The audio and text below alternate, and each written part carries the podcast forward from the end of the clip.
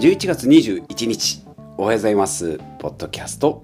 始めていきます。はいこのポッドキャストではお金を上手にコントロールしより自由な生活を送るためにいろんなことに挑戦したり私が日々思ったことや気になって考えていることを日替わりのテーマでお届けしております。はい毎週火曜日はミニマリストのお話断捨離だったりねミニマリストのお話をしております。時には物件の残地物をゴミ処理場に持ってったり、今日は財布のお話をしたいなと思います。でその前にちょこっと雑談ですけど体調がね、まあ、先週出張の際に喉がね本当にあの、まあ、昔から扁桃腺がね腫れやすい、まあ、まあ、でかいよっていうね、うん、健康診断なんかで扁桃肥大みたいな言われててなんじゃいそりゃと、まあ、ただ熱が出る風邪をひくと大体喉が腫れる。で今回も喉の喉ちんこがね、まあ、ちぎれるぐらいもうちぎれてくれっていうぐらいもう痛くて唾飲むのもなんか辛いものを食べるのも、まあ、辛くなくてもねなんかしょっぱいものを食べるのも痛い。そんな状況だったのでもう喉スプレーとなんか飲み薬を2種類買ってもうそれをね昨日まででちょうど全部飲み切るそれからスプレーは全部使い切る、まあ、そんな感じでねまあもう今はよく昨日ぐらいからかな薬を、まあ、全部飲み切って、まあ、自分のその素の体素の状態でね回復したんでまあもうこれは山を越えたかなと思っております、まあ、薬を全部飲み切るっていうのはね毎回なんか買うけどちょっと飲んで残るちょっと買ってあ違うまた買ってちょっと残るみたいな。それでどんどんどんどん溜まっていくんですけどね。まあ、今日のミニマリスト的にもさなんか薬とかこういう喉スプレーも使い切るっていうのも非常にいい。まあ無理して使うんじゃなくてちょうどねなくなったっていうのはいいんじゃないかなと。はい。いうことで、はい、今日の本題いきましょう。ザ・ミニマリストの財布は油さすと。はい、877回目になりました。今日は財布のお話で、えー、ございます。はい、で、えー、まあ、クローゼットとかね、まあ、カバンとか、まあ、財布をコンパクトにっていうことでお話ししておりましたが、ここ34年？23年かな？財布は名刺入れを使っておりましてね。まあビジネスマンが持ってる革のレザーの、まあ、ちょっといいブランドのね2つ折りの名刺が入る2つ折ったら名刺が入るサイズ。で片方ずつに名刺というかカード類がガサッと入る。もう1部屋ずつしかないんですよね。まあもうこれを、えー、財布代わりに使っておりましてこの23年使っててもあこれもいいなと思ってもうそのその2つの穴しかないところにカードと、えー、お金と免許証と全部入れてももうすっきりするんですよね。でレシートやなんかカード類がなんか急遽できた場合もそこに入れててもうそれで全然事足りてたんであもうこれが最適解だなと思ってたんですけどやっぱりねこういろんな人の話を聞くとまあ、特にミニマリストの方とねお話しする機会がある。ミニマリストの方とこちらこちらミニマリストの方です。こちら不動産屋投資の大家さんです。こちらウェブライターの方です。でもそんな紹介のされ方はしないですけど。ミニマリスト界隈ではもうこの財布だぞっていうのが、まあ、ネットで調べてきてもググってもね出てくるぐらいの、えー、財布が今回タイトルにある油札の、えー、2つ折りの、えー、財布なんですけど、まあ、何個かパターンがあってもう一番ミニマリスト 一番ミニマリストっていうね財布があって。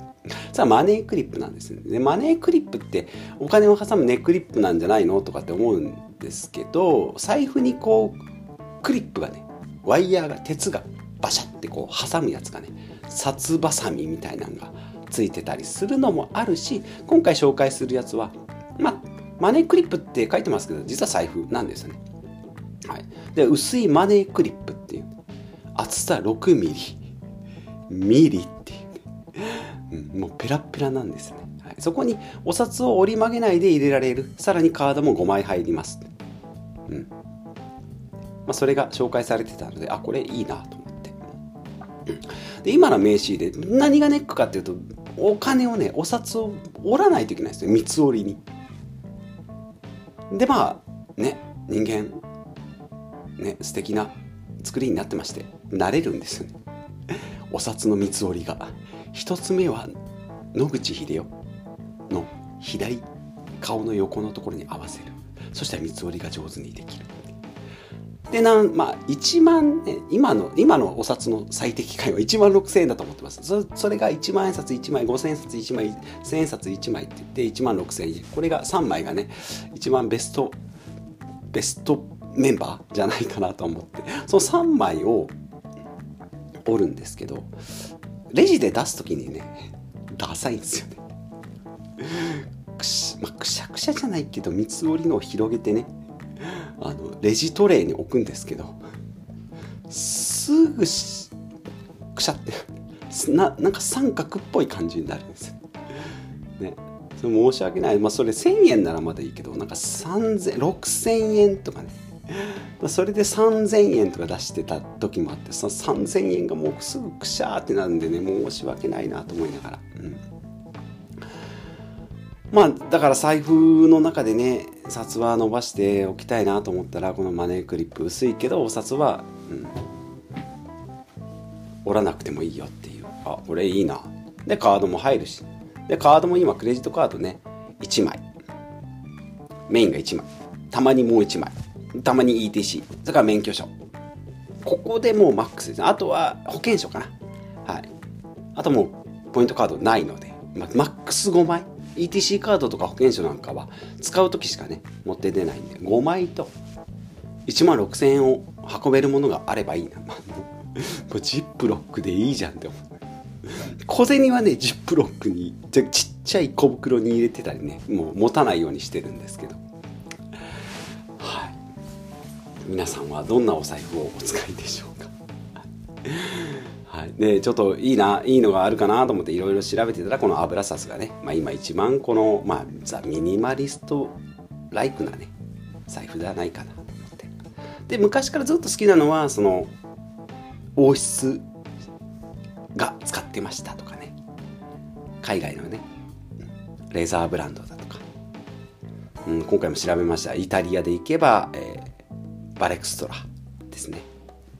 財布で78万するんですよね。バレクスバレクストラバレクストラ。だとか、まあ、ラルコバレーノっていう、まあ、12万ぐらいのね結構リーズナブルなんですがイタリアの、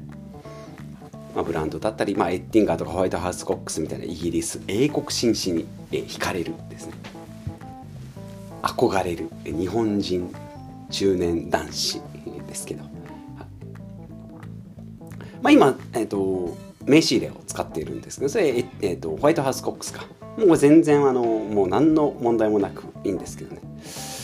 どこかでこれ名刺入れたなと思って使ってるのがね、うん、機能としてはいいんですけどね。心の満足度がちょっと薄いなと思って。で今回も買い替えるにあたりうん名刺入れでもいいかなと思ったけどわざわざか、ねかうん、わざわざ買い替えるのに同じ同じデザインを選ぶのもなと思って、うん、いろいろ見たんですよね。もう2つ折りじゃなくてシングル折りのカードだけ入れるタイプもあるんですけどとかスマホの後ろにつけるやつもあるんですけどなんかやっぱ2つ折りの方がね気持ち的には楽かな。落ちないしね。うん。でお金とカードがちょっと隠れるっていうのがねやっぱいいかなと思っております。なんか本当もうマネークリそれこそマネークリップなんかねほんと裸のお札にピンが クリップがこう刺さったような感じなんでね。それもそれでまあいいんですけど、まあ、あんまりこう人前に出すのも好きじゃないしそんなにねお金もバシバシねそんな城南電機の宮地社長じゃないですから現金買いをするっていうこともないですしね、はい。まあ、宮地社長出てきたのこれ2回目ですね、えー、100回150回前ぐらいに1回言ったことがありますけどね。我ながらいい例えだなと思ったんでまた言ったんでしょうね。はい、で2つ折りがいいのとあとはカードがね1枚ずつだんだんでね見えるタイプね整理されてる感じなんですけど免許証ねちょうど名前が出るんですね。なんかちょっと嫌だなと思って。かといって逆さにするのも変だしなと思ってね。うん。でまあ、カードがそのだんだんになって見えないとスピーディーに出せないほど枚数もないからこれだんだんもいらないな。だから2つ折りでカードがガサッと入ればいい、うん、で効果も使う予定がないんで効果がなくても効果入れがね、うん、コイン入れかなくてもいいんですよってなると まあ、名刺入れが今の最適解だったんですけど、まあ、せっかく買うならね今回の油札の薄いマネークリップね、はい、今回あの概要欄にね、えー、リンク貼ってますんでね。んなんだその油札ってななに日本製なんですけどね。油札って。油変換するとね油をねオイルをこう刺す、うん、刺す、うん、差し込む。で変換されるんですけどね。全部カタカナですね。油札薄いマネークリップ、はい、見て見ていただければなと。思います。はい、ちょっとねせっかくなんでリンクね初めてじゃないですかちゃんとちゃんとリンクを紹介したの。はい、もしよろしければ 見ていただければなと思います。なのでまあ今はね名刺入れで事足りてるけどせっかく財布を買うんだったらなんかねテーマを決めてちょっとこう新しいチャレンジでもいいかなと思っております。はい、まあね油札の、うん、財布マネークリップいろいろもう YouTube でこうレビューがいっぱい上がってるんでもういろいろ色の感じとか光の配具合とかねうん小銭入れがついてた方がいいのかないのか色はどれがいいのかってもうもごもごもごもいろいろいろいろ考えてたんですけどね。やっぱりこう一個物が欲しいなってなるといろんな角度から見たいっていうのがねはい、もう変なスイッチがちょうど入今回も入りましてね。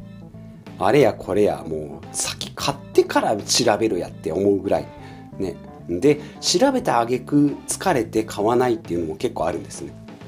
自分の中で勝手にこうフィルターだと思ってますけど。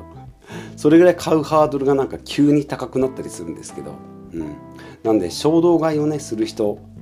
羨ましいなと思ってます。なんか旅行先で買っちゃったみたいなね。うん。目があったから買っちゃったみたいなね。そういう衝動買いもねちょっと憧れではあるんです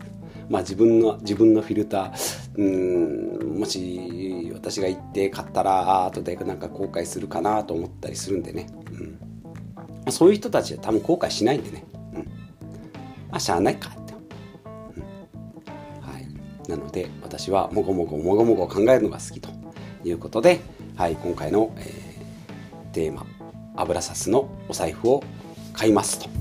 買います？今の最適解ですよということで。まあ買ったら買ったでね、まだ買ってないんかいっていう話ですけど、ね、はいまあ、ザ・ミニマリストの財布は油さすの薄いマネークリップということで、まあ、今回一つ、まあ、答え、私の中でね、うん、